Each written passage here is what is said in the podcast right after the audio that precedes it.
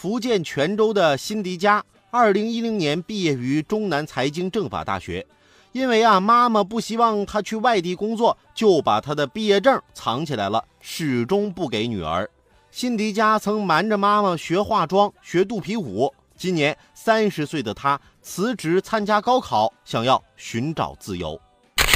其实啊，妹子，你大可以就当你的毕业证丢了吗？你以为其他丢了毕业证的小伙伴都是怎么办的？重新高考？可以去学校开证明啊，而且学信网上也是可以认证并开具毕业证明的，好吗？但当然了，这件事更多的问题在于这位妈妈，这控制欲也太可怕了。见过这么多家长，也没见过这种用自己的意愿来捆绑孩子，甚至不惜毁掉孩子一生也要实现自己想法的母亲啊。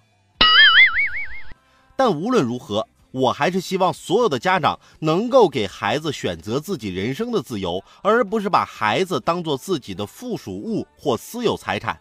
别让自己成为让人感觉恐怖的家长。